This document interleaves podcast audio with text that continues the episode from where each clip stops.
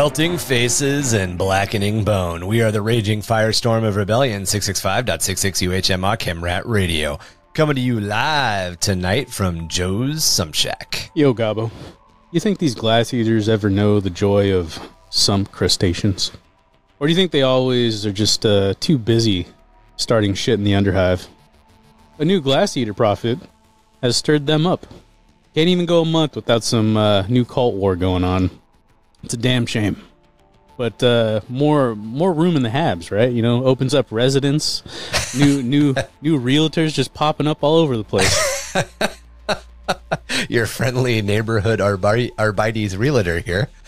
Probably just a matter of time until the Dangons get involved again, don't you think? Damn And Dangons. Dagon, Dagons, yeah. I am your captain for tonight's journey into the unraveling of the cosmos, Goblin King, joined as always by my co-pilot, the Mad Mauler of Misfit Alley himself, Marky. the greatest of them all that always shows up to every episode of the podcast. That's right. Also, also Ryan, uh, that doesn't that doesn't let Ryan down because none Rip. of y'all motherfuckers show up to the podcast. It's always me, and you know what? I'm the one who never has anything to say about it. Ryan's like Horus. Horus killed Sanguinius, and I'm like, holy shit! What else happened? Where Tom is like, well, actually, he decapitated his penis and put it in his ass, inserted it into his rectum, and then banished him from existence into the Shot shadow it. realm. Shot him in the head, threw him in the river.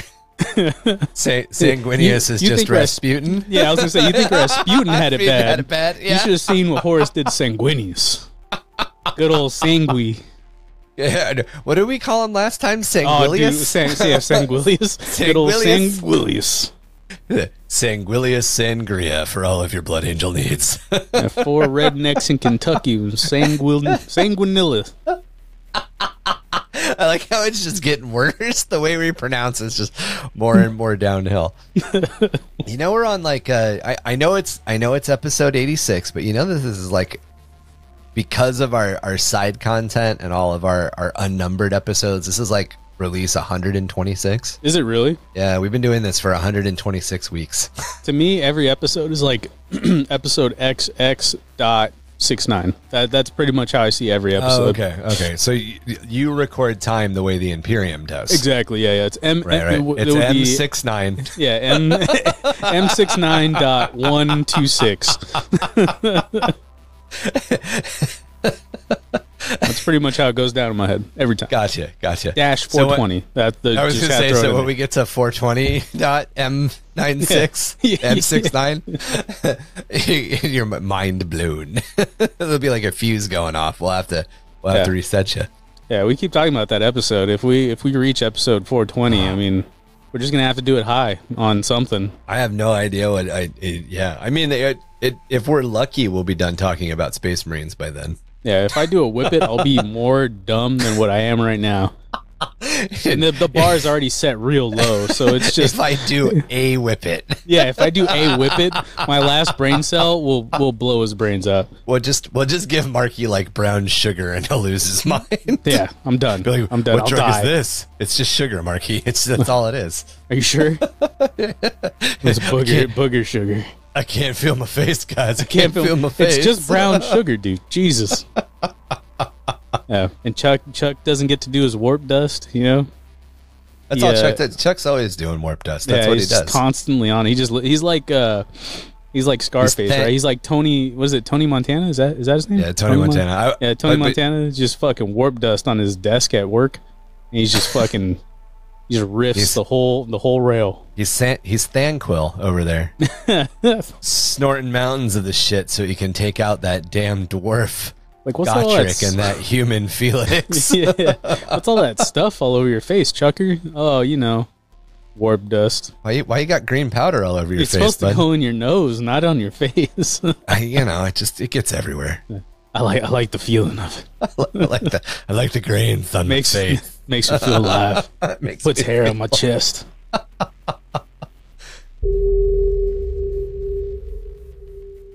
So now that we got all that out of the way, welcome to episode 86 of Under the Hive of Madness, Horus Heresy Part 2.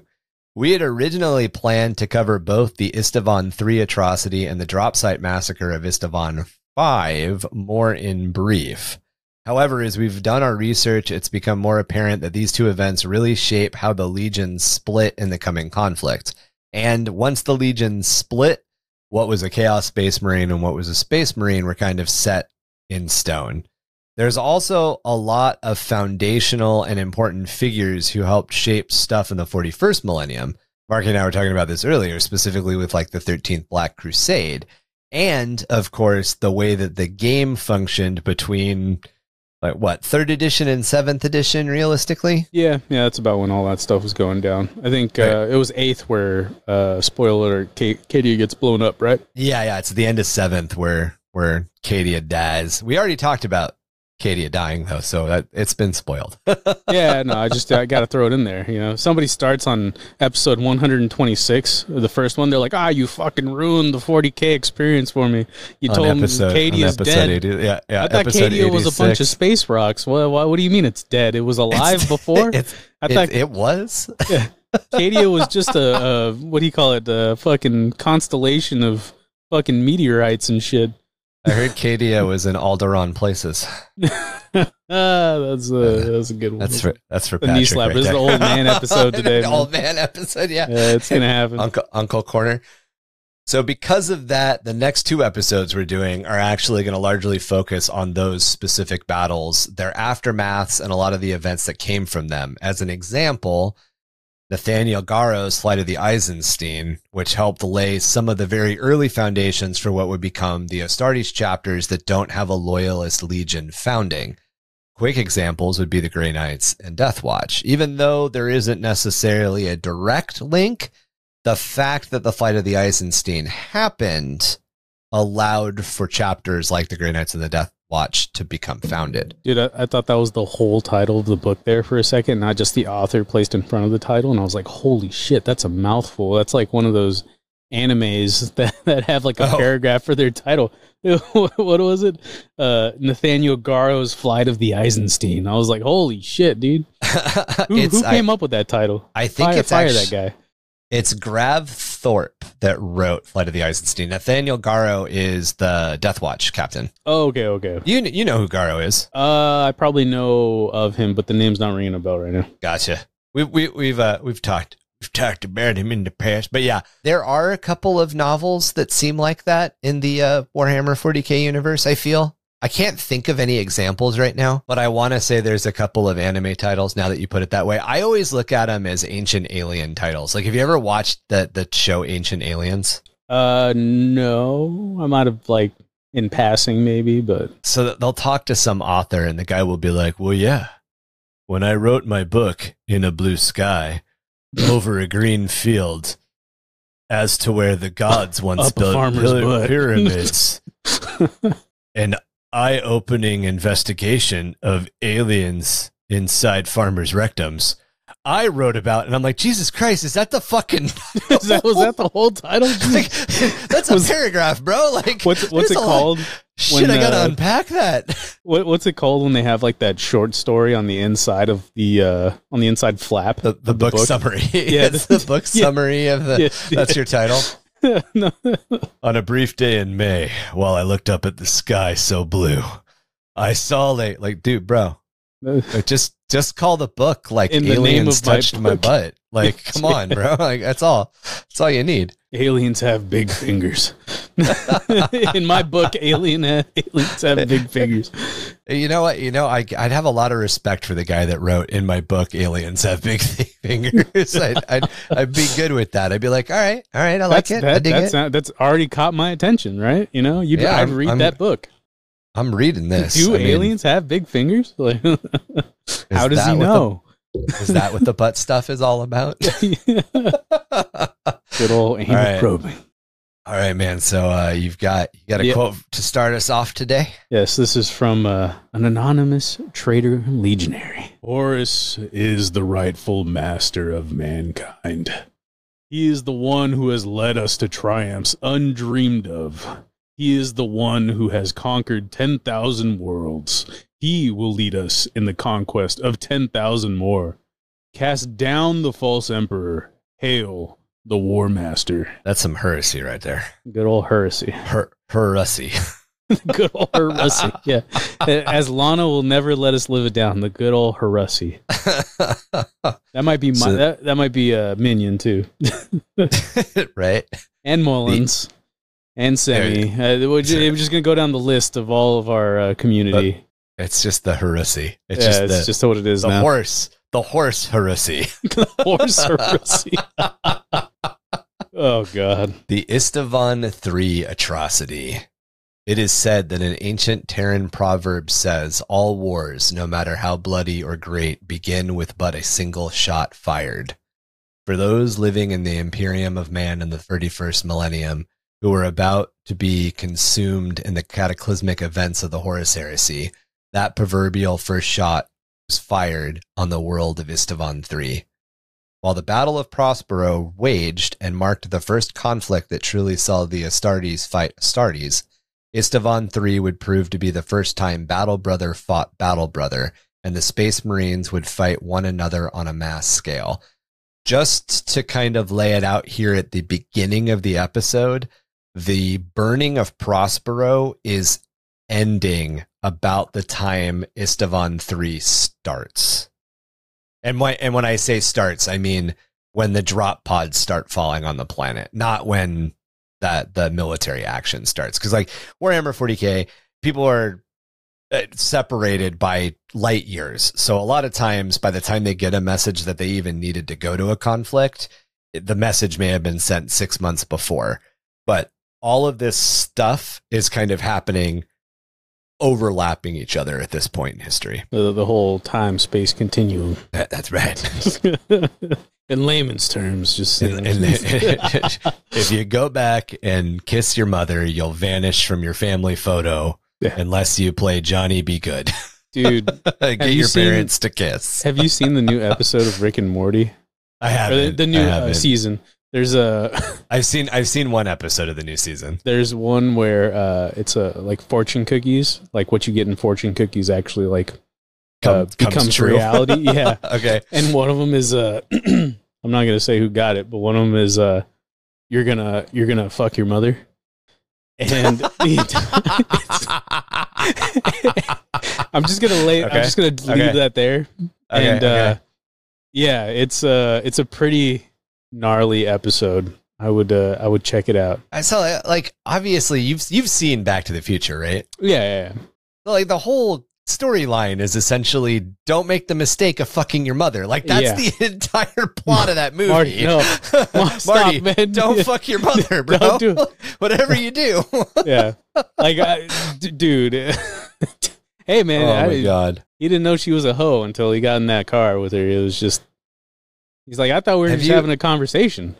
Have you seen uh have you seen the the DC animated movie The Flash? I would say that it Uh, I would say that it was people, but I watched the first te- first 15 minutes of that CGI mess and was like there are actors in this? They paid people, not just studios. Um uh, maybe not then. uh, it, it's it's bad. Uh, well, if it's bad, then I probably haven't seen it. I, I'm like the animated Uh, ones. I actually really couldn't- enjoy them, like the Flashpoint Well, no, no, it's- Paradox. it's the one with people. oh like- no, I probably haven't seen Like it. the the uh, Ben Affleck is Batman and the the dude that Is it like the newest is- one that came out? yeah, it's the, The newest latest? one. Yeah, uh, it's the I have not one. seen it. No, I It's- tried. It's I a tried watching it. CGI mess. Like Yeah, I, I, and I'll I'll be relatively forgiving for C, but your CGI one, your CGI shouldn't look like it came out of the early 2010s. yeah. Two, It looks don't like rely on CGI that much. You like ever use seen, uh, CGI to fix things or you ever make seen.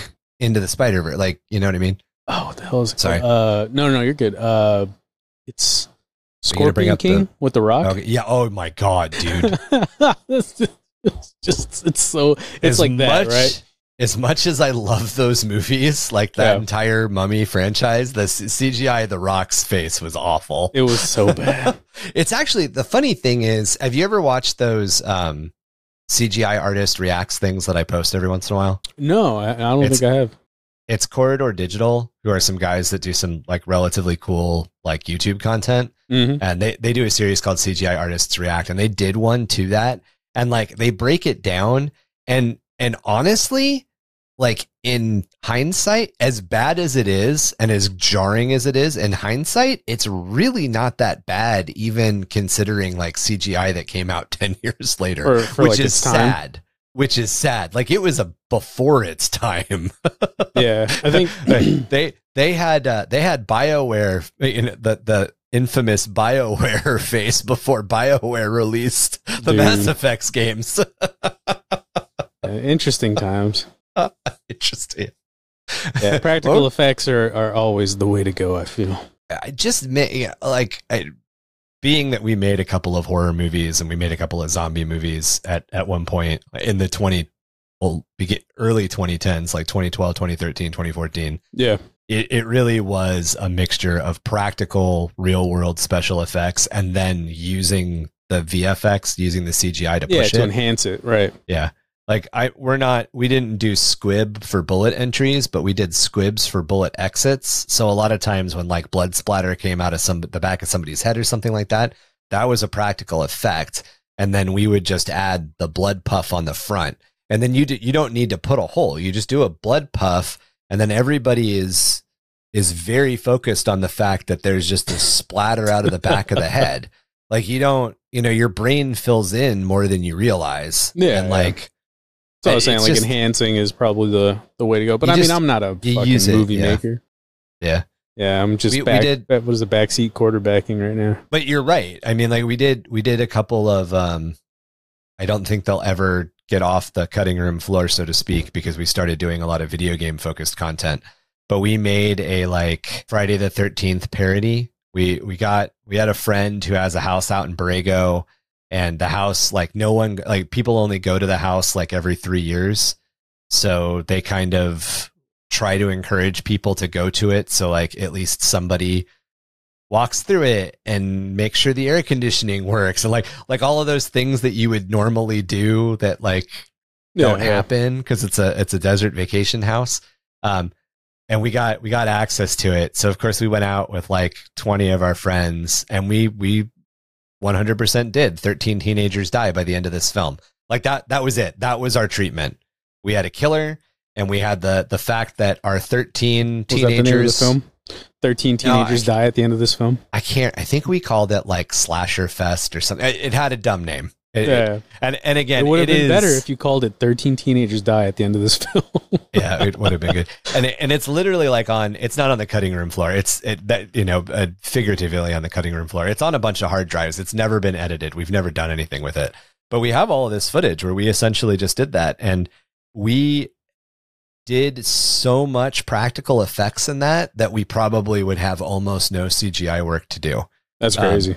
However, uh, we would probably have to do a lot of voiceover correction because for whatever reason, like when you get your friend here, here's the here's the weird downside to doing like professional movie sets or semi-professional movie sets with your friends. Yeah. Y- your friends aren't good actors. Not at all, dude. We, and, uh, and I learned a lot of things between the first zombie film, the 15 minute zombie film we filmed, and the 13 Friends Die film.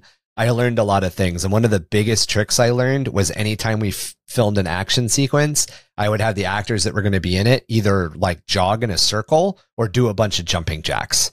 Because just the like, I've exerted myself a little bit and I'm breathing heavier, like they stop they kind of just deliver the line out like semi out of breath or not semi but like winded essentially rather Yeah. than like acting like like unprofessional acting like you're winded because then you get all of this weird over exaggeration that like the human human body doesn't do like like nobody delivers a line like they're thinking too hard about being Keanu Reeves delivering the line that's not natural you just just be a little winded and say what you what I asked you to, like and dude. but like never thought about it until we filmed those two. Anyway, I'm sorry. Yeah, time, no, time, times were uh, times were also different then. I remember when I was in It's high true. school, uh, they wanted us to do a film on the war in terrorism, or Oh, the God. war on terrorism, and it was Oh. Uh, just re- just the member berries of what we did in that film. Like we did an execution, we did an ambush, we did you know the freaking all the Uh, things, all the things that were on television. Yeah. yeah and uh we did it with like paintball guns like we did uh like crazy two by fours that had were like would throw up dirt to look like explosions and we edited Oh, in yeah. explosions and it was like thinking about it i'm like dude as a as like a 16 year old doing that stuff it would it would not be good nowadays like i remember like we I had like my little brother in there and like we'd use ketchup packets for the blood Yep, and yep. uh, just Okay. the fact just the fact that you're using blood in a high school project movie probably, probably not a good idea. just not a good idea nowadays dude we we have a character in the zombie film that we did, which is called City Seven. Um, it's on YouTube if you're listening and you want to go look at it. It's not good. Uh, it it was a big learning experience. It's not that it's not good because our filming wasn't good or the acting wasn't good or whatever. The filming is pretty good. Director of photography, uh, really knows her shit. She's a really good director of photography. Uh, the director and I know how to lay out scenes and know how to do action sequences, but it was our first time working with a massive time budget. Um, we were supposed to have eight hour filming days and we ended up filming for like 16, 17 hours so we could get pickups and we can fix things. Uh, it was our first time working with some of the actors that we had worked with and, and I hadn't figured out as a produ- as a producer and like second director and like writer I hadn't quite figured out the trick. I knew all the special effects. I knew how to make all of and when I say special effects I mean the the like physical effects the um can't even remember we were just talking about it. I can't remember the fucking term for it. Practical effects? Practical. Thank you. All the the practical special effects. I know i've got all that stuff down and we did i feel like we did really well with a lot of that stuff but it's just one of those things like when it's all together you can see the time crunch. You can see the like weird jilted delivery of some of the lines. And it was just it was a learning experience. It was one of those things like if we had refilmed it if we had the opportunity to refilm it with the exact same crew i think that we would do quite a bit better.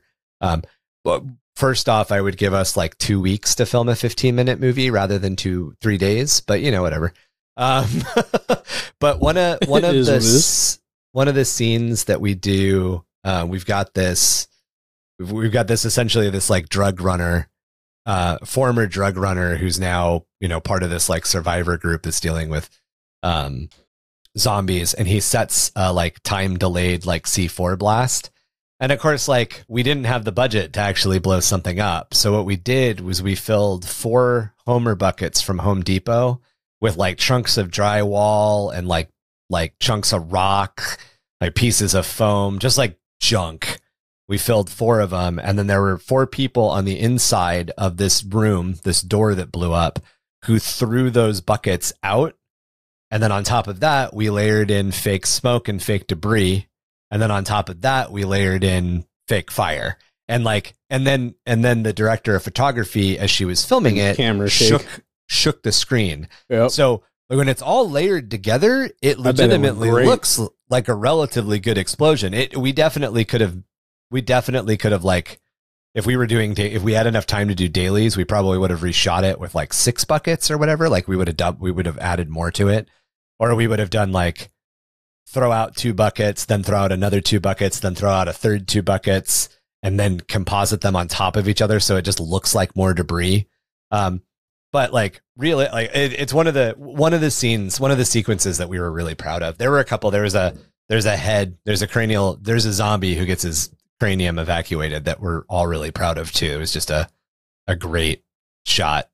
But anyway, um, yeah ours Yeah. is up on my brother's forehead and the floor that Dude, was that was our cranial evacuation I made four 40 gallons of fake stage blood for the first zombie film we we made. Ooh. Um, one of the follow up shorts we did, they're only like three minutes long. Uh, we had planned like 12 of them, but we had only ended up getting enough funding to film two of them. Uh, we actually have one of the actors throw a tomahawk at a Sony Red camera. And like the way that the tomahawk comes in, it looks like it's going to hit the camera. And then, of course, we, we cut to a zombie with a tomahawk stuck in its forehead, um, bleeding profusely and falling over and dying. So An expensive it's camera. it's fun. It's fun. uh, well, it- like like the guy like it's that point of view shot, like the zombie is Yeah. the camera sort of thing. But anyway, Um, Sony Red cameras, at least back then, were really expensive. Like that, that was the, I think 4K had just started to be a thing that people filmed in. It was like 2013. So we, we threw, we threw a real tomahawk at a very expensive camera. yeah. I can't remember what I was watching. What the hell was it? I was watching like some clip, and I don't know if it was a chick that was like doing archery, and they had a camera on the bullseye for some reason. So oh you can god, see dude! where it's like where the arrow is Where the coming in shots at, come in. and it goes That's right crazy. at the camera. It was it just destroys the camera. I think it, it might have been for a Oh, movie, wow. like a movie shot. Where she hit the camera. And well, you hit- always tell you always tell the actor or the stunt person, don't break the camera. Uh, Get as close as you can. But like that's the thing. Get as close as you can. We want the shot to look really good. So I bet it looked great.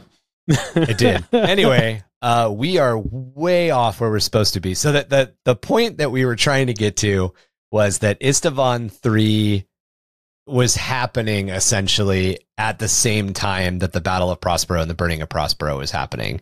Um, the the space time continuum, the fact that there's like vast distances weren't affecting these two events. These two events were disconnected from each other enough that they kind of took place at the same time, which is important. So the Isstvan system had only been brought into compliance 15 standard years earlier by the 27th Expeditionary Fleet under the command of Primarch Corvus Corax of the 19th Legion Raven Guard. The Istavonians had proven themselves professional soldiers who did not break easily, even when confronted by the superhuman might of the Astartes. While there had been stiff resistance, eventually the last elements of opposition to Imperial compliance were destroyed by the Raven Guard at Red Darth Valley on Istavan III itself, with the Istavonians formally surrendering to Corvus Corax and 800 companies of his legion kneeling as defeated foes. However, as this was the way with the Imperium and the Imperial compliance, they were very soon welcomed with open arms as new men of the Imperium of Man. While the full weight of the Remembrancers order had yet to make it to all corners of the crusade at the time, there was still a substantial civilian contingent attached to each expeditionary fleet, and a large number of these were left behind in the Isstvan system to re-educate the newly compliant population to the truce of the imperial truth. The planetary governorship of Isstvan III itself and the task of leading this re-education was given to Varis Praal, a retired major of the 11th Lastran Rifles and a career politician of the Ultima Segmentum. Not only would he rule in the Emperor's name, but he would have the task of dismantling the traditional religious structures that had defined the planet's society up to that point. An interesting name. Varys. Va- Varys Ver- Praal. oh, Praal. It looked like oral. Praal. yeah, I, I, I typo there. But Varys Praal. It's a it's a really interesting name.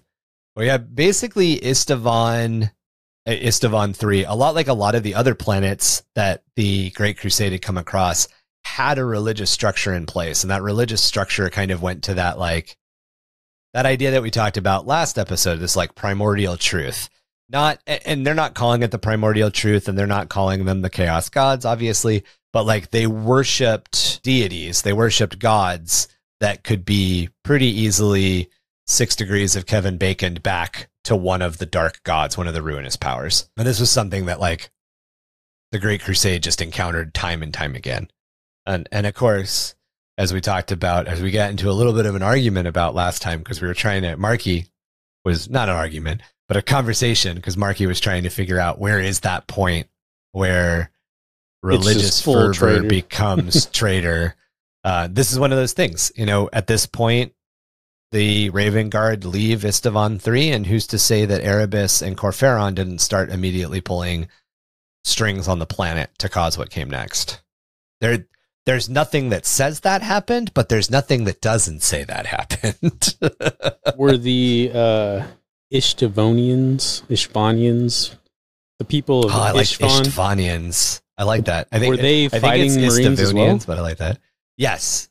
So during the original compliance, or during the original battle of compliance, the Raven Guard landed on the planet, and again, 800 companies uh, landed on the planet. Well, 800 companies were involved in taking this system. So, you know, whatever it is, like two, 300 companies land on the planet and they're putting up a resistance against the Space Marines at that Mm. point. Um, it didn't last for long, but they were very well organized. they were very well disciplined and they there were was very some well respect armed. involved. Yeah, it was definitely one of those like this is a good fight. This wasn't like this wasn't the we'll send one space marine to take that entire planet. This was like Legion Ke- was yeah, involved doing it. I'm just kidding. This one space marine just murdered their entire military. Just murked everything. Once the crusade had moved on, though, Isstvan III would prove a tough nut to crack, and the situation that Governor Praal was left with would only worsen. Eventually, he ordered the Imperial garrison forces to tear down the temples and breach all the sealed vaults of ancient religious sites in an attempt to break the superstitious fears which seemed ingrained in the Istavanians. Istav- uh, Istavanians. Now, I, I like the way that you pronounce the Istavanians. I like that, but I, I don't know. I'm, I'm never going to remember it. I already forgot it. I was like, what did I say? It's unknown as to whether this campaign was successful as warp storms worsened between the Istavan system and the core worlds, effectively cutting off all communication. Six Terran years after the last astropathic communication from Istavan 3 was received by the High Lords of Terra, or by the Council of Terra at this point, excuse me, a Death Guard patrol ship on the very edge of explored Imperial space picked up a faint echo of astropathic traffic from the lost world. While the message was garbled and incomplete, it was clear that the world of Istavan III had fallen again, its people having risen up in religious rebellion to topple the imperial planetary government. The new former governor, the now former governor Vardis Praal himself, having become a turncoat and possibly a mutant or psyker. He had led the revolt himself, and the streets of the planetary capital of Coral City ran red with the blood of non believers. The message was estimated at the time to be at least two years old and possibly as old as six years, meaning that it could have happened months after the Raven Guard left. But it couldn't be ignored. The rebellion of Istavan III and its tens of millions from compliance was a black mark on the track record of the Great Crusade. Additionally, if one such world could turn so easily, sedation and malcontent could easily spread from it like a virus, especially in the light of a rebellion led by a planetary governor who had been given a writ to rule by the emperor himself. It fell to the War Master Horus to bring Vardis Praal and Istavan III to the emperor's judgment, and the War Master vowed to make a fearful and bloody example of the planet communicating a clear and intentional price to all other human worlds on the cost of sedition against the Imperium. At this point in the Great Crusade, even though Horus had already fallen and had begun to collect his core allies for the coming conflict, no one in the wide Imperium knew this.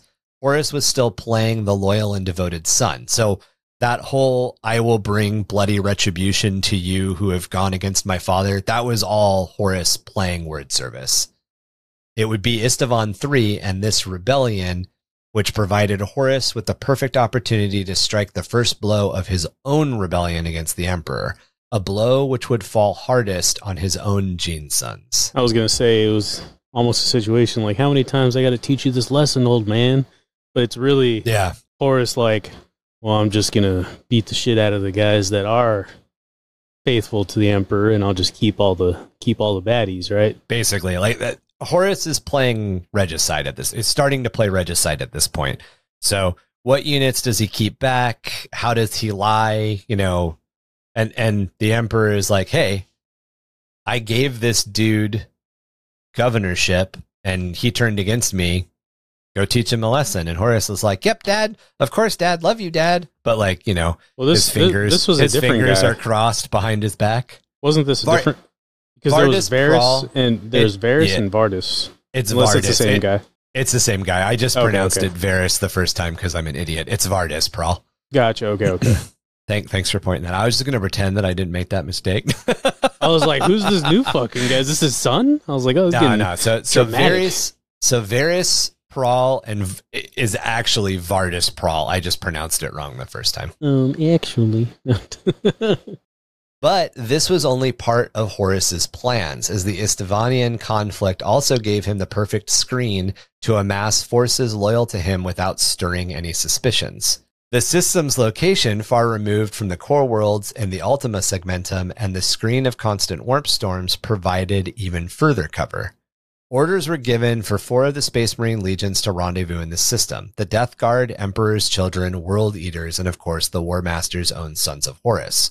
Horus further used this opportunity to move other forces of the Imperial Army around like pieces on a regicide board, using his power as War Master to set the stage for his coming revolt. The Primarchs Lion El'Jonson, Sanguinius, and Roboute Guilliman were sent to muster in the Signus cluster and the Viridian systems, both which were also far distant and in dangerous and isolated corners of the Imperium. None of these Primarchs had any reason at this point to doubt Horus, and they set about their tasks dutifully effectively moving three of the most powerful of the Loyalist legions, the Dark Angels, Blood Angels, and Ultramarines, as far away from Terra and the Istavan system as they could be. The rest of the Legion Astartes, the Night Lords, Alpha Legion, Iron Warriors, Raven Guards, Salamanders, and Iron Hands were all actively involved in various campaigns and effectively bound to other tasks across the wider Imperium. The word bearers, as we mentioned last episode, had long fallen into step with the ruinous powers, with Lorgar, Kor Phaeron, and Erebus already working alongside the War Master. In some cases, they had already worked to sway or corrupt some of these other legions, but we'll get to that later. The White Scars and the Imperial Fists were engaged in operations in the Segmentum Solar, leaving them too close to the Emperor for Horus to chance contacting them directly. And lastly, the Space Wolves and Thousand Sons were already caught up in a great war with one another as these events were beginning to cross over with the end of the burning of Prospero. So as Horus is gathering everybody in the Istavan system, the Thousand Sons and the Space Wolves are like on the last stages of the Battle of Prospero. Prospero so, is gone.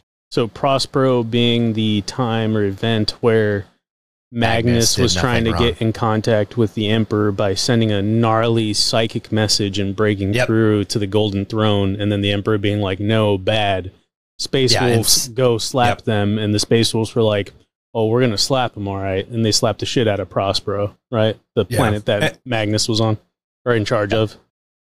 Right. And again, a lot of that came because Horus intercepted the message between the Emperor and Leman Russ and basically twisted the Emperor's message to insinuate that Leman Russ was to eradicate the Thousand Sons, not to bring them in oh, for the Emperor's Horus, judgment. Horus screwed over Magnus then. Horus, well, I mean, Horus put into place events that he knew would push Magnus to where he wanted Magnus. Gotcha. Okay, okay. So he's he's over here playing 4D chess kind of thing. Yeah, he he's also got, needed to he also needed to remove as many in order for his and Lorgar in a lot of ways plan at Istavan 3 to like take place. He had to basically make sure that all of these other pieces were locked down. Gotcha. He had to have complete control over his core. And the core being Emperor's Children, World Eaters, Death Guard, and Sons of Right. If there were others that were to join him, then, you know, he was putting the pieces in place for it to happen. Right. But if it weren't, then you know then he he's would already got his core. Have this strong core. Yeah. And he wanted to be clear, he wanted Sanguinius to be on his side, but he knew Sanguinius would never go against the Emperor. But Sanguinius and Horus were like ridiculously good friends up until all of this shit started happening. So at the edge of the Istavan system, the massive war fleet began to gather and the first actions of the campaign to bring the system back into compliance took place. The War Master making a good show of taking out rebel outposts and retaking valuable assets in the name of the Emperor. The elite first company of the Emperor's children, led by Lord Commander Edelia, Eidolon. Eidolon? Eidolon. Eidolon? Yeah. I want to say Edelion. Ed, Eidolon. Eidolon, yeah. Eidolon. Led by Lord Commander Eidolon, fought alongside, yeah, that's okay. The, the elite first company of the Emperor's children, led by Lord Commander Eidolon, Eidolon, fought alongside the 7th Company of the Death Guard under command of Battle Captain Nathaniel Garro against the traitorous forces on Istavan Extremis, the outermost planet in the system. During the thickest of the fighting against a Slaanesh psyker known as a War Singer, Garro was seriously injured. His torso and arm were crushed, and his right leg was torn from his body from about the mid thigh down. He was only saved from death by the intervention of the Emperor's children apothecary Fabius. Pressed into a corner, Lord Commander Edelon made use of an unknown ability granted by a modified tracheal implant bonded to his vocal cords that allowed him to produce a nerve paralyzing shriek, similar to the same type of attack used by the warrior breeds of the Xenos layer. And while the powerful ability allowed Eidolon to close, allowed Eidolon to close and kill the war singer, bringing the Astartes to victory, its very existence was a symptom of the corruption that had already begun to worm its way into the Emperor's children. So the Emperor's children had started to experiment with sonic weapons and essentially like augmentation that was outside of the laws Standard of what would be yeah Imperial, yeah, yeah, yeah. weaponry. so they had uh, Fabius had grafted this or it's implied that Fabius had grafted these Xenos like sonic weapons to some of the commanders in the Emperor's Children's uh, tra- tracheas, so they could essentially produce use their vocal cords to produce the same like scream that paralyzed what they were fighting. that's gnarly, dude. Yeah. So like Xenos sonic tech is being fucking implanted into yeah. the Emperor's children. When we get to covering the Emperor's children specifically, which will get their own like Yeah, it's because they're a legion, they'll get Just- their own. just picturing Serious? them like metal screaming fucking through their helmets is just a, Essentially. a badass fucking uh, It's mental picture. it's kind of like the banshee screams. Like it, Yeah. it psychically locks you in place, and then they can just fucking murder you. Fulgrim himself had been delayed from making it into the system. Eidolon and his task force had made the rendezvous in his stead, alongside a large portion of the Death Guard and their Primarch Mortarion and the World Eaters and their Primarch Angron, and of course Horus and the Sons of Horus. A gathering of three Primarchs was a rare event during the Great Crusade, and this size and concentration of imperial military forces had not been seen since the Battle of Pargor Hith system fought against the Orcs about a decade earlier. A force of well over 200,000 space marines alongside Titan Legion support from Legio Mortis, Legio Audax, and Legio Vulpa, plus other auxiliary forces. It was this massive war fleet that took up and surrounded Isstvan III. Horus met with the two other Primarchs and the Lord Commander of the Emperor's Children on his flagship, the battle barge Vengeful Spirit, to talk strategy of the coming conflict, or so it was designed to seem. Horus needed to establish initial face to face communication with his allies, gauging their loyalty in preparation for the coming storm. It was also the case that Horus had anticipated that Angron Mortarion and Lord Commander Edelon, speaking for Fulgrim, had also identified elements within their own legions whose loyalty to the to the Emperor was unshakable. And again, Kor Phaeron, Erebus, and Lorgar are always working in the background to communicate some of these things. So whether or not these were ideas that Angron, Mortarion, and Fulgrim came up with, or whether or not this was Lorgar putting the pieces into place for Horus, is kind of left up to us to decide. Most of these forces were Terran born space marines, still mixed into the legions who had been sworn to the Emperor before they had been reunited with their Primarchs, Astartes who posed a great threat to the conspiracy of the War Master and the coming rebellion. It was during this meeting that Horus revealed his plan to rid these legions of these dissenting forces and those of his co conspirators. Astartes warriors that in these four assembled legions, whose loyalty to Horus could not be guaranteed, were commanded to prepare for an assault on the planet. Astartes of the four assembled legions, whose loyalty to Horus could not be guaranteed, were commanded to prepare for an assault on the planet. This wasn't a small population either. Each of these forces made up roughly one third of the legions that they came from. So 33% of each of the legions. These initial forces would be deployed by drop pod with limited gunship and teleport support. And only the Death Guard would be landing with any significant armored support. These forces were the so called First Wave, and the plan promised more support was to follow. However, these loyalists would actually be separated with no means of escape off planet. Those that did not die in the taking of Istavan III would discover to their horror Horus's plan to make the planet their graves no matter the cost. So he essentially took anybody that he suspected or thought to be truly loyal to the emperor and then sent them to the planet. Yeah, he basically Ah. said, yeah, and a lot of times they ended up being mixed units because of the way that the Terran Space Marines had been mixed in. So there was actually a lot of like weird confusion right at the offset. hmm They did, they didn't understand why they were being split from their units and why they were being sent down. And of course, the battle brothers that were in the units that were loyal to Horus at that point were like, "Oh, don't worry, you know, we're coming later with this and that and the other." There, it was all planned out. It was essentially, we'll get rid of all of them, we'll send them into the meat grinder of Istavan three, and whatever doesn't survive, we'll deal with later. Mm, okay. But it allowed Horus to play the dutiful son while also dealing with his own internal enemies. Yeah, He's he cleaning- got, he, cleaning he got house. to trim the fat essentially of Yeah. Of loyalty off of of four legions essentially, right? Yeah, good way to put it. And the fact that it was 33% of each legion is a staggering number. Because you think, like, we just talked about how Corvus Corax took Istavan 3 the first time, and he had 800 chapters. So that's what, eight, 80,000 men? Because a chapter's 100 strong. I believe so. Wow. 100, 200? I don't know the exact cha- numbers. A, ch- a chapter may have been a thousand back. It's a lot Yeah. of guys. It's a lot. I mean, again, the legion numbers 200 were 200,000 space marines had gathered at Istavan 3, which is just like, you know, whether or not it's 80,000 space or 200, you know, obviously it's a lot more.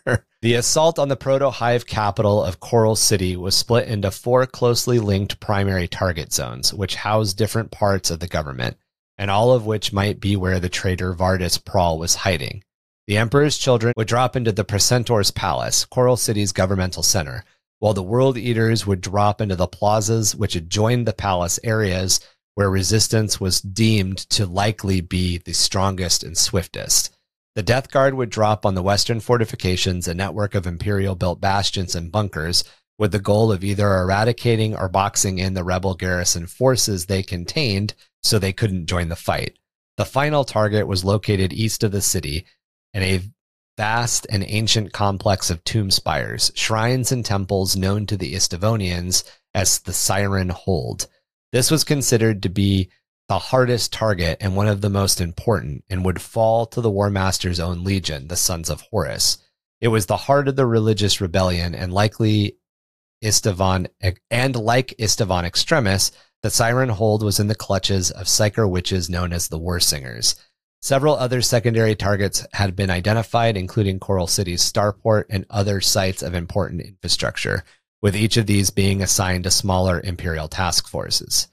The one of the reasons that the most important job was given to the Sons of Horus was one of the biggest things, one of the biggest people that Horus had to deal with was Garviel Loken, who was part of the Mournival. And the Mournival was four sons of Horus that served on the War Master Horus's like internal war council, essentially.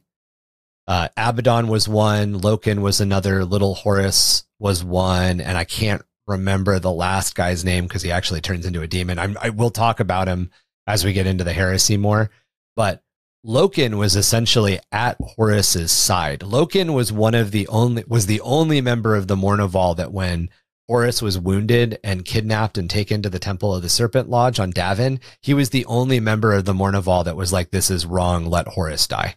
Like as much as it pains me, and as much as I am dying inside, using dark sorcery to save him is not what he or the Emperor would want. Like that was Loken. So Horus had to deal with Loken and he gave Loken command of the hardest part of the assault, sending him directly into like the religious center hold of this Slaaneshi cult, essentially. in hope of him getting killed, correct? Uh, Basically, I got to get rid of Yeah, I have to get rid of you. I'm giving you the worst task. And of course, you know, to Loken, it's it's the best honor, task. I'm, I'm being yeah. honored by being given this important task. exactly, yeah.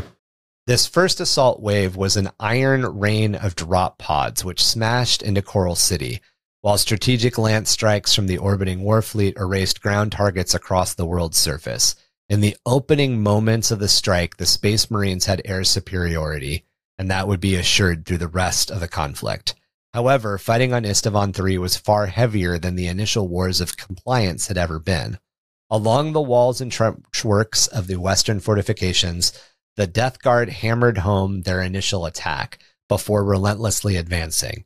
They were opposed by self mutilated devotees of Slaanesh, who were armed with Imperial weapons and using Imperial tactics. These traitor forces of Istavonians even using basilisks and Malcador heavy tanks in the defense. The Death Guard Terminators and tactical squads advanced, tearing down gun towers and clearing trench lines. The close barrages from both sides of the walls had taken their toll, and their fate was sealed as the Titans of Legio Mortis made earth shaking ground fall to the west of the city before unleashing their awesome destructive forces against what was left of the battlements and bastions. The battle for Preceptor's Palace and the surrounding area was a chaotic slaughter as the World Eaters attacked in mass, their drop pods smashing into the plazas that approached like meteors. Thousands of World Eaters tore into the disordered garrison troops, and the roar of carnage and combat engulfed the heart of the city. Then the tight ordered orbital streaks of gold fire speared into the palace itself, shaking a structure which had been built by imperial ar- military architects to resist insurrection and even orbital bombardment a house built for the imperial governorship. Still, the palace stood in defiance of this orbital bom- of the orbital bombardment. These defenses had been expected, though, and they were used, and the bombardment was used by the emperor's children, known for their close drills and pre-planning, to land amid the chaos and perfect formation, overwhelming the outer defenses made to resist just such drop pod attacks swarming in through multiple entry points, while Dreadnought siege claws and melta guns made new entry points into the palace. Even so, the resistance from inside was fierce. So they were uh, they were putting some hurt on this palace, huh? Yeah. Well, and, and the Death Guard just tore up the defenses of the western side of the city, which they did essentially so the Titan legions could land. It's crazy that they developed this almost anti Imperium castle Yeah. and then have to go through and fight this de- anti Imperium castle. Yeah. It's well, like it's, a, it's a city. It's a city made with essentially all of the teachings of Dorn and Perturabo, right? Mm, to defend against attackers like Dorn and Perturabo, because that was the only thing that the imperial governors should fear. And then, of course, the imperial So- garrisons left behind are imperial army officers with imperial army training and imperial army okay. So this this wasn't create. This was created in advance to to The basically Imperium- hold out against Space Marines when eventually that would come. So it's not like the Space Marines were there and they developed this castle to be a good defense for the planet. This the planet went traitor essentially and then developed this castle, right? Is that is that how that went? so so when Istavan 3 was originally brought to compliance 15 years before this uh, before this happened, they rebuilt, you know, the the Space Marine Legion and the garrison stays in order to rebuild the planet in the standard pattern of the Imperium.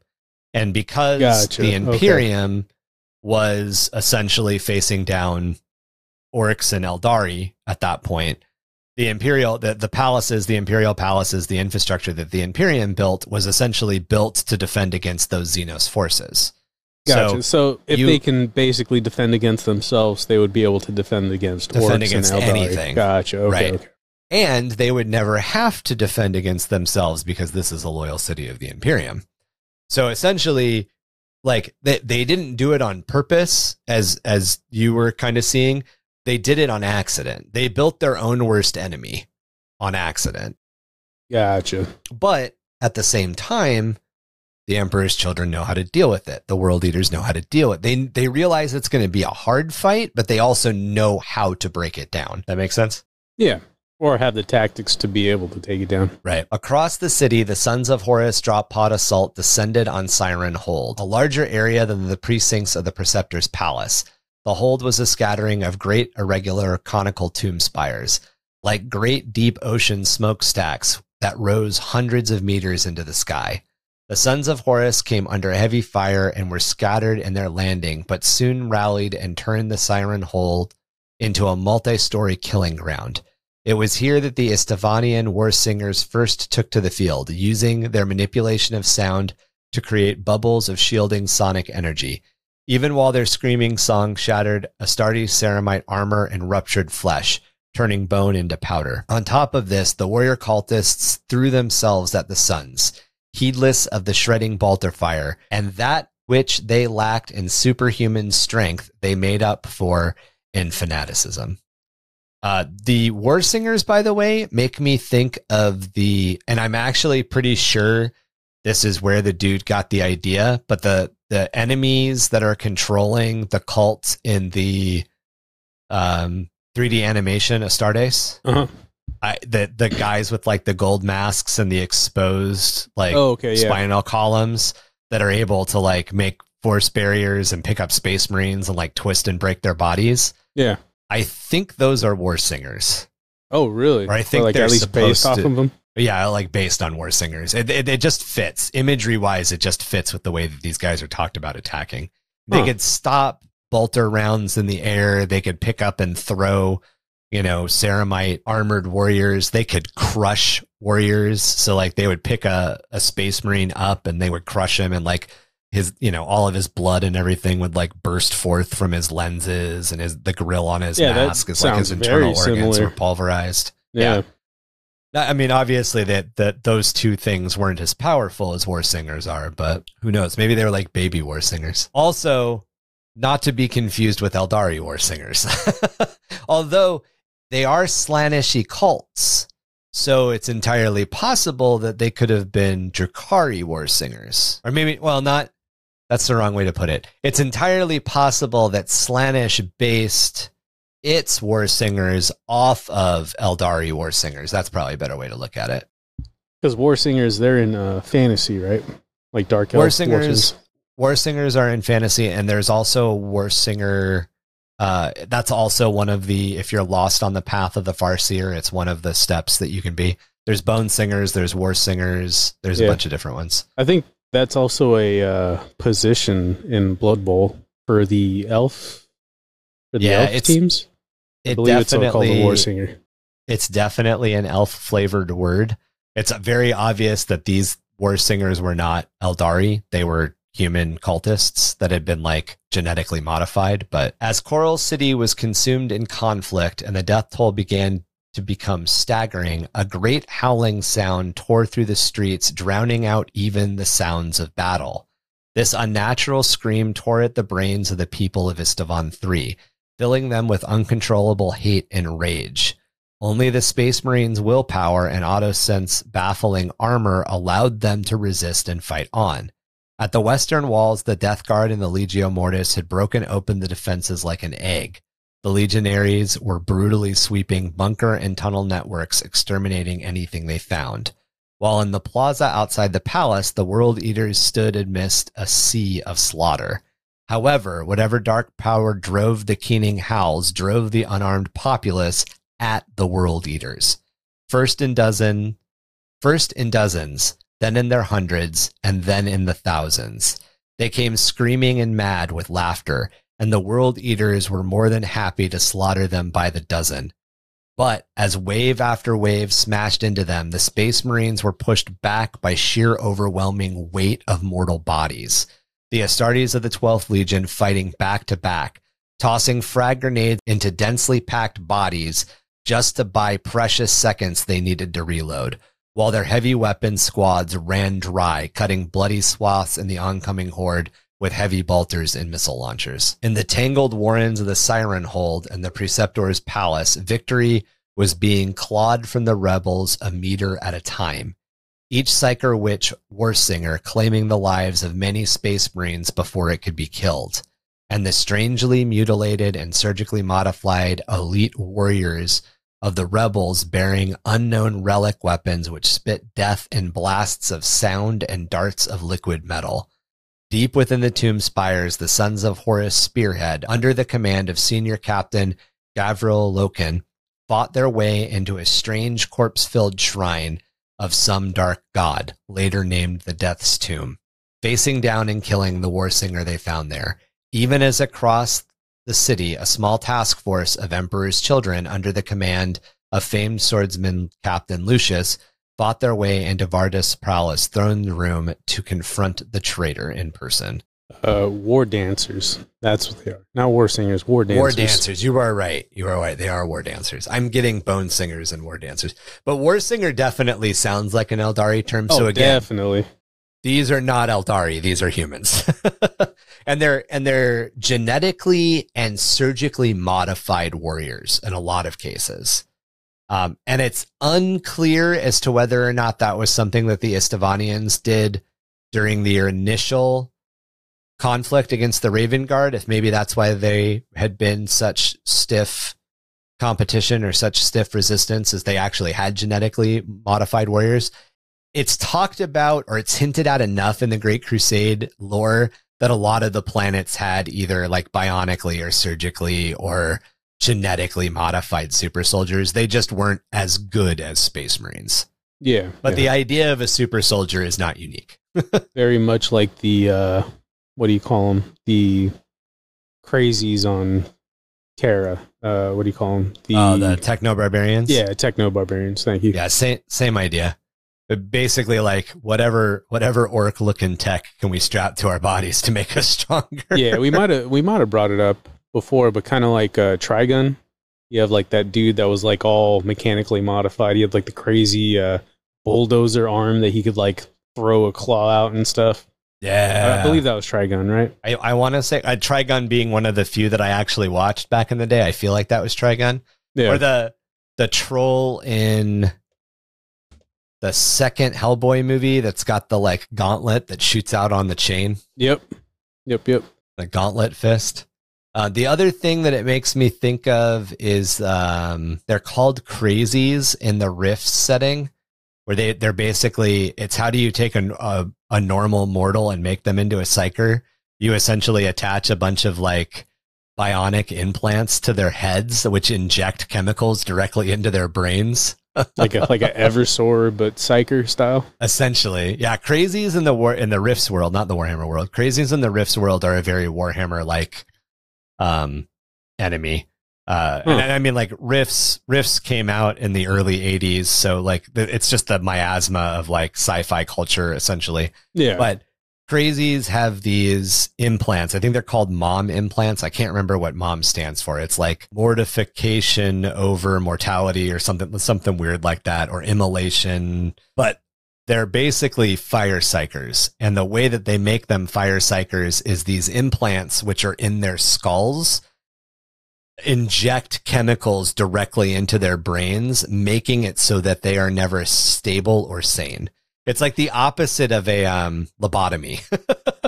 instead of instead of making you calmer and easier to deal with, they literally make you crazier and like because they're enhancing your psychic ability, your like tyro, uh, your pyro, not tyro, your pyrokinesis becomes like supercharged, and you're you're able to like fire starter things all, all over the place. But it very much makes me think of like anytime I read some like the Imperium encountered weirdly augmented super soldiers, I'm like, they're probably not Space Marine augmented. They're probably like super crazy science augmented. yeah, Space Marines are chromed up where everyone else is like they got uh, you know third Yeah. party shenanigans. we put uh, we put seven adrenaline injectors down your spine and we grafted extra muscles onto your forearms. We don't expect you to live more than five years, but we expect you to kill everything in a line for five years. As to where the Space Marines were built for like longevity and tactics rather than berserk mode. it's just it's just kind of the picture I get with some of these things. And of course a lot of that is like the Imperium is downplaying everything they encountered. Oh no, it wasn't that hard. It was just crazies. It wasn't. Imperial, it was Imperial propaganda. very, very easy to deal with these these malcontents. when Lucius broke in to the throne room and faced down Praal, he found the man armored in twisted Baroque splendor and wielding strange psychosonic weapons, proving without a doubt that he was the master of this arcane cult rebellion. However, even with these toys and tools and his augmented might, Praal wasn't enough to best Captain Lucius, who slew him after a long but desperate battle. Lucius was not known for not winning sword fights. So, in a combat that Lucius is involved in is described as a desperate battle, I can only It's think crazy. that like he Yeah. definitely was sweating. yeah, Yeah. right. It was crazy. It was not he- a fight you wanted to be in. yeah, the fact that a genetically modified dude of his own devices made a space marine that was well renowned for his sword fighting sweat is crazy. It's, it's it's uncomfortable to think about. That's one of those fights where you're like, if you had been in the room, you'd be like, I, are, do they have two arms and are fighting with one sword each, or do they have ten Yeah. arms and are they Dude- fighting with ten swords? I don't know what's going on. Yeah, dude came out like General Grievous, and Lucius was Right. like, "Oh fuck." this will be a fight to remember. It is unclear if the death of Praal, the so called strike which took the head of the serpent, or Loken's destruction of the death tomb in Siren Hold that ended the strange keening howl that plagued the city, but it collapsed. With it, the power which had maintained the Isstvanian resistance ended, and with ours, the rebellion was in tatters. The invasion force, even though it hadn't been supported with any additional waves, and although it had cost tens of thousands of enemy dead, stood victorious. After a hard won and well deserved victory, with all major objectives taken and secured, the Space Marines on the planet were jubilant. However, unknown to them, the true horror of Isstvan 3 was about to strike. The other thing that I found really interesting revisiting all of this, and I, I read the book, but the like zombification, if you want to say, of everyone on Isstvan 3. And then what they do is they just throw themselves at the world eaters. And it's not that the world eaters are having a hard time slaughtering them. It's that there are so many that the world eaters are pushed back, which is not something that like you think about. That happens. unarmed civilians are swarming the world eaters in great enough numbers that the world eaters are falling back. Like, what the fuck? yeah, that's like a very 40k Imperial Guard kind of way of thinking of things, Thinking right? about, yeah. yeah, you Yeah. just gum up Drowned everything with with, bodies. bodies. Yeah, Well, and like eh, just just the the imagery of world eaters standing back to back and throwing frag grenades into like close combatants, like people that are only a couple of feet away yeah. Just to buy create, time uh, to yeah, reload. to reload. Crazy. Like that's it. It's it's one hundred percent like zombie horde survival. Like that's what it is. It's it's nuts. Betrayal. Order the guns to fire, said Horus in his cold voice. Let the galaxy burn. War Master Horus during the virus bombing of ishvan 3. Gonna get real. I love how you say Istvan. I, Istvan. pr- I don't. I imagine there's a chance you're right, but I've always said it Istvan. So,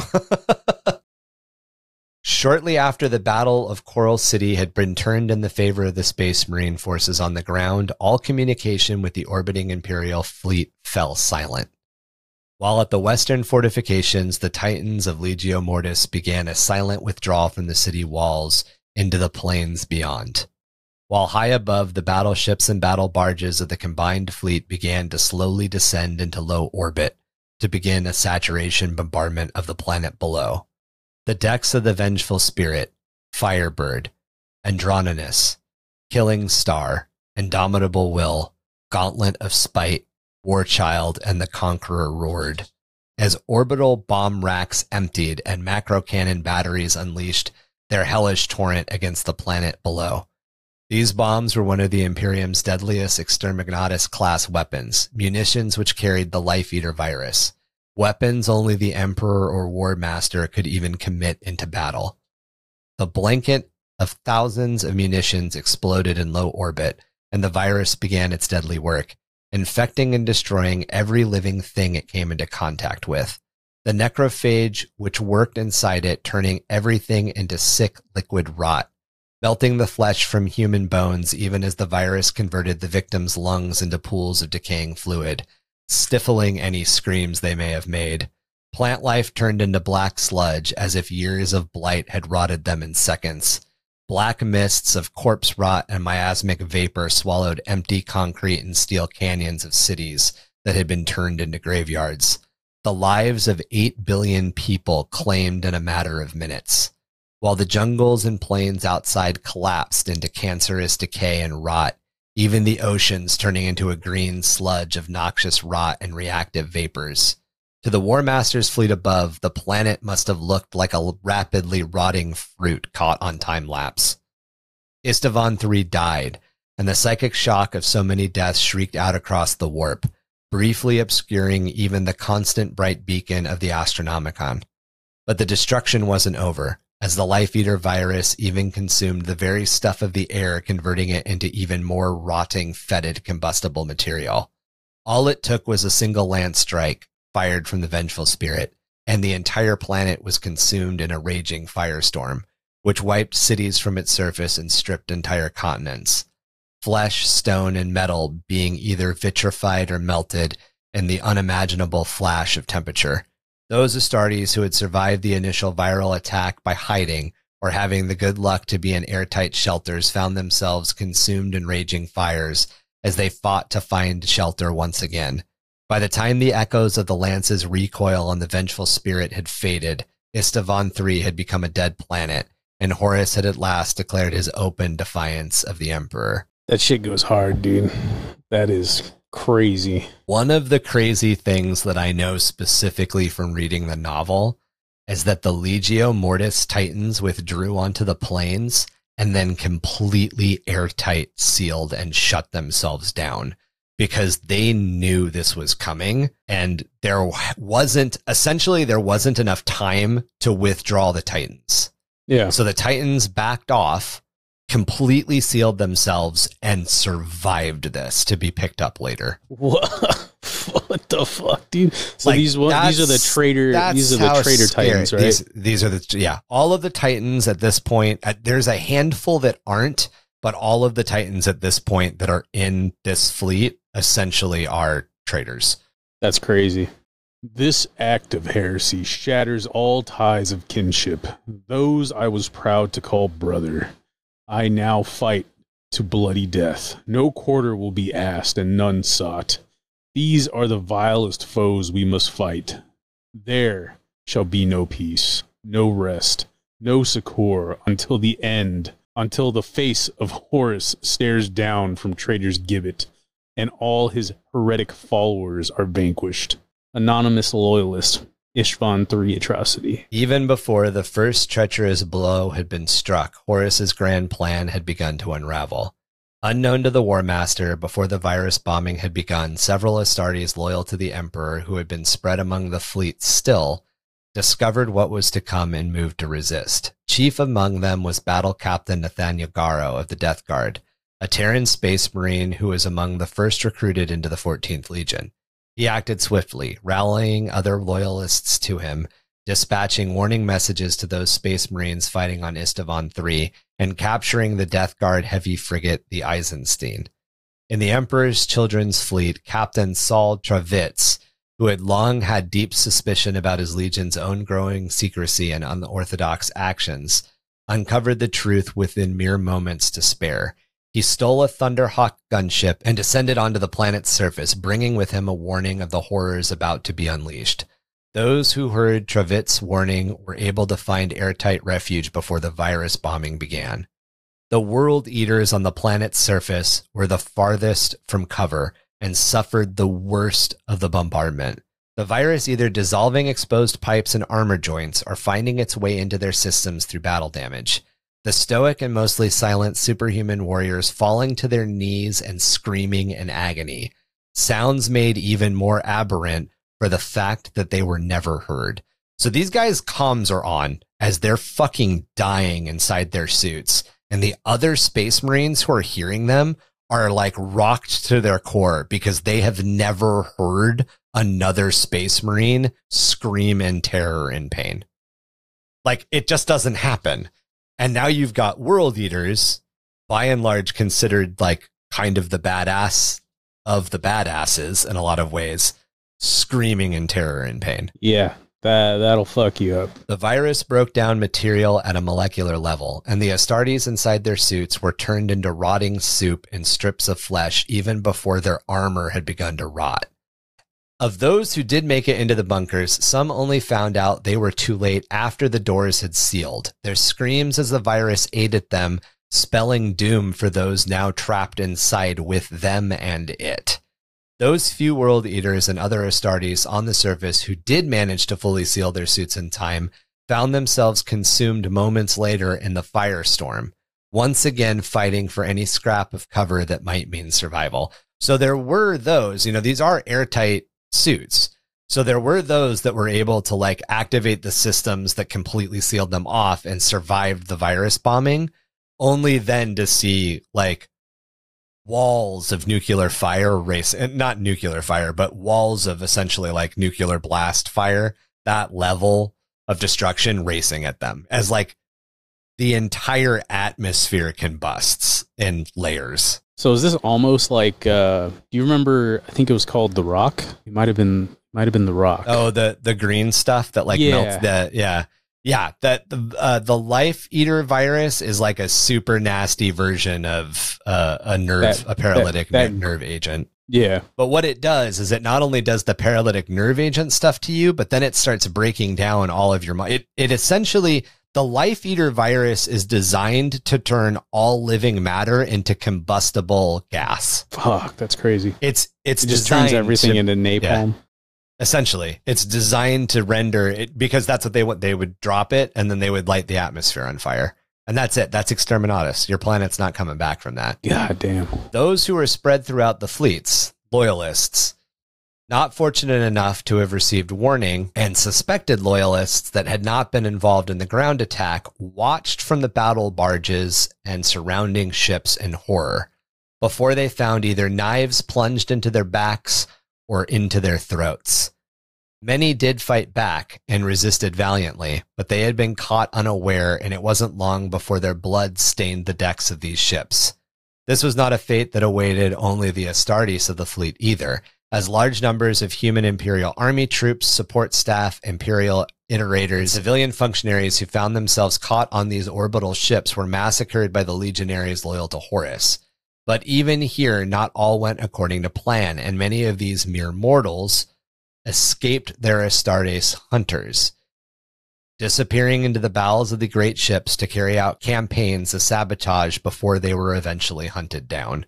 So it's one of those things like Horus thinks he's got this shit on lock, but as is the way of the Chaos Gods, and as is the way in a lot of ways of Gork and Mork, there's there's always that little bit of it's gonna fuck you up. You you think you're cunning, but you ain't cunning enough. Yeah, there's always that 10%, right? Yep, exactly. During the orbital attack, at least a torpedo monitor, the Ducroy, remained, or the Ducroy, the Ducroy. The Ducraw. I imagine the Ducroy, the Ducroy. I imagine the Ducroy tastes like you think a spaceship would taste if it was in.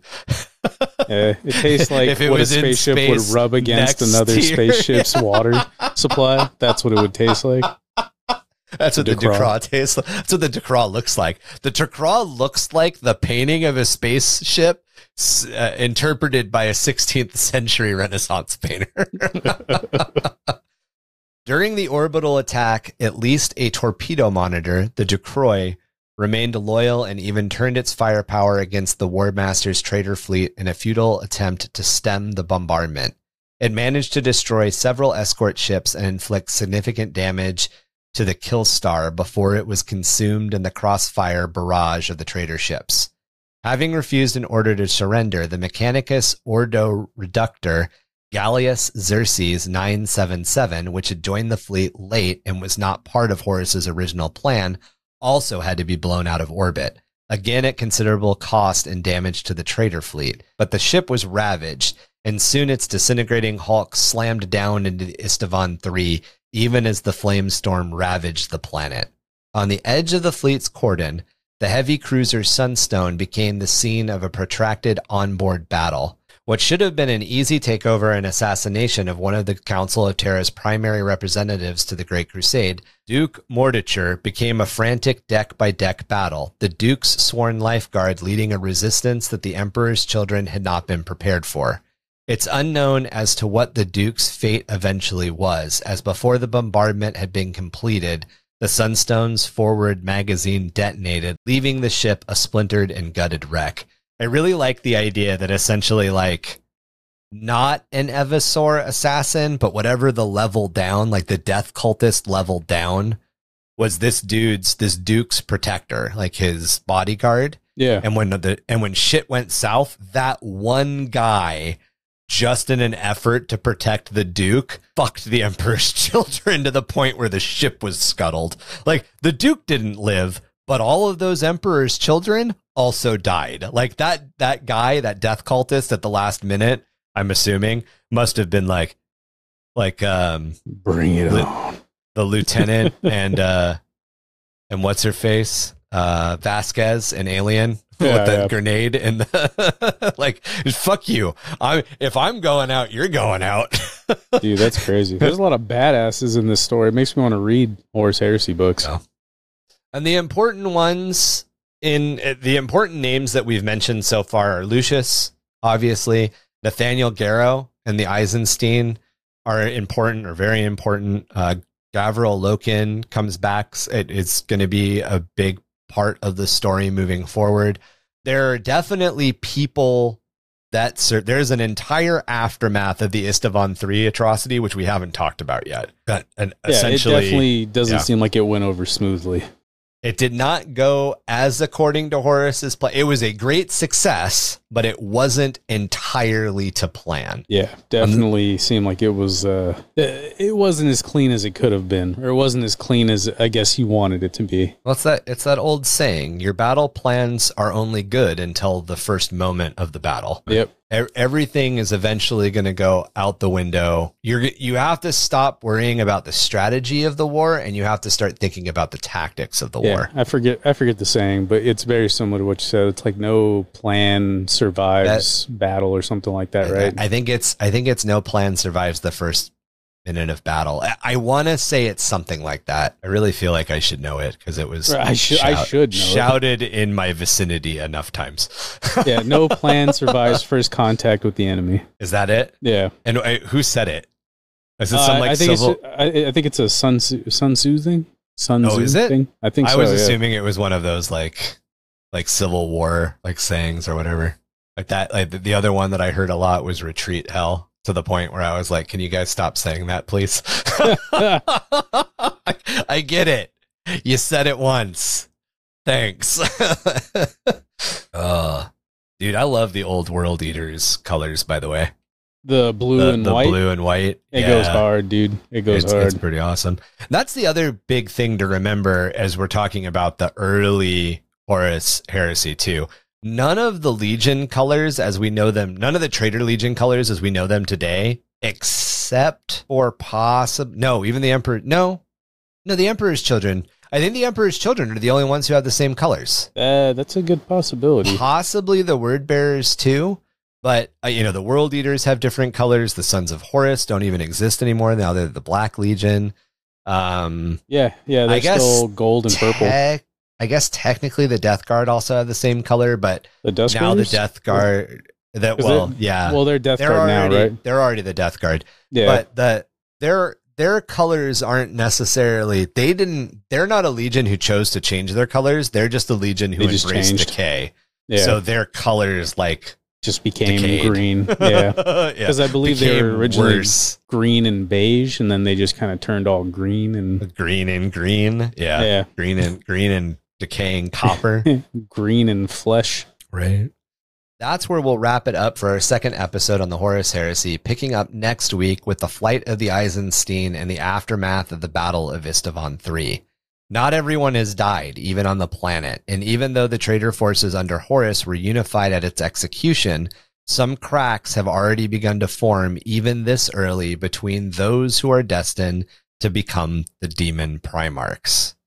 Looking for ways to get into contact with us about any of our episodes? Reach out to us through email at either under the hive of madness at gmail.com or gymdarkgaming at gmail.com. Or feel free to join our community on Discord. Not only can we talk about all things lore, hobby, tactics, and Warhammer 40k, but you also can get involved in other topics like Age of Sigmar, magic, role playing games, video games, and much more. You can also find us on Facebook, Instagram, Ryan's on TikTok, or you can find us at www.underthehiveofmadness.com.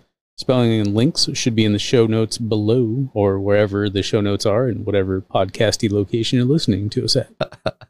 you can also help the podcast grow by liking and reviewing us wherever you get your podcast fix. Our home is Spotify, but you can also find us on Apple, Google, Audible, and many, many more. Support us on Patreon at www.patreon.com slash under the hive of madness. All Patreon members get access to video podcasts with minimal editing. So you can see our beautiful faces and hear all of our amazing blunders. Plus, all Patreon levels get access to our quarterly painting contest. And we have other perks at higher levels, including the beginning of monthly giveaways. So go on over and check all of that out. Learn anything this episode? Yeah, that there were survivors of uh, Ishvan three, and they all got uh, fucked up, and the whole scenario wasn't exactly uh, a clean cut uh, situation. There was a lot of backstabbing and people being surprised and shit not going according to plan. Yeah, it's uh, it's it's nuts. Joe's Sump Shack, home of the Hive's best sump gator and crab pot boil. And don't forget their endless frost pepper and sump cheddar biscuits, which pair great with an ice cold bucket of two Gnoblars and a coat ale. Burning down the propaganda machines, we are the firebrands of the pirate Voxwave 665.66 UHMR Chemrat Radio reminding all of you chemrats, hive mice, and sump ghoulies to keep those dials fixed right here. Same ratty frequency for a dose of the same ratty ass attitude. Amidst the cyclopean ruins of the Frost Hollow, the four armed emperors emerged, accursed forms made of grotesque melding of forbidden knowledge and the gnawing despair which lurks beneath the ice. Beware of their ravenous gaze, which can crumble sanity like brittle parchment. More words of wisdom from ancient books. Per day. S- scary, scary ancient books. what is that? What's the book? That the picture book? Go to sleep, motherfucker. Necronomicon. the Necro Omnomnomicon.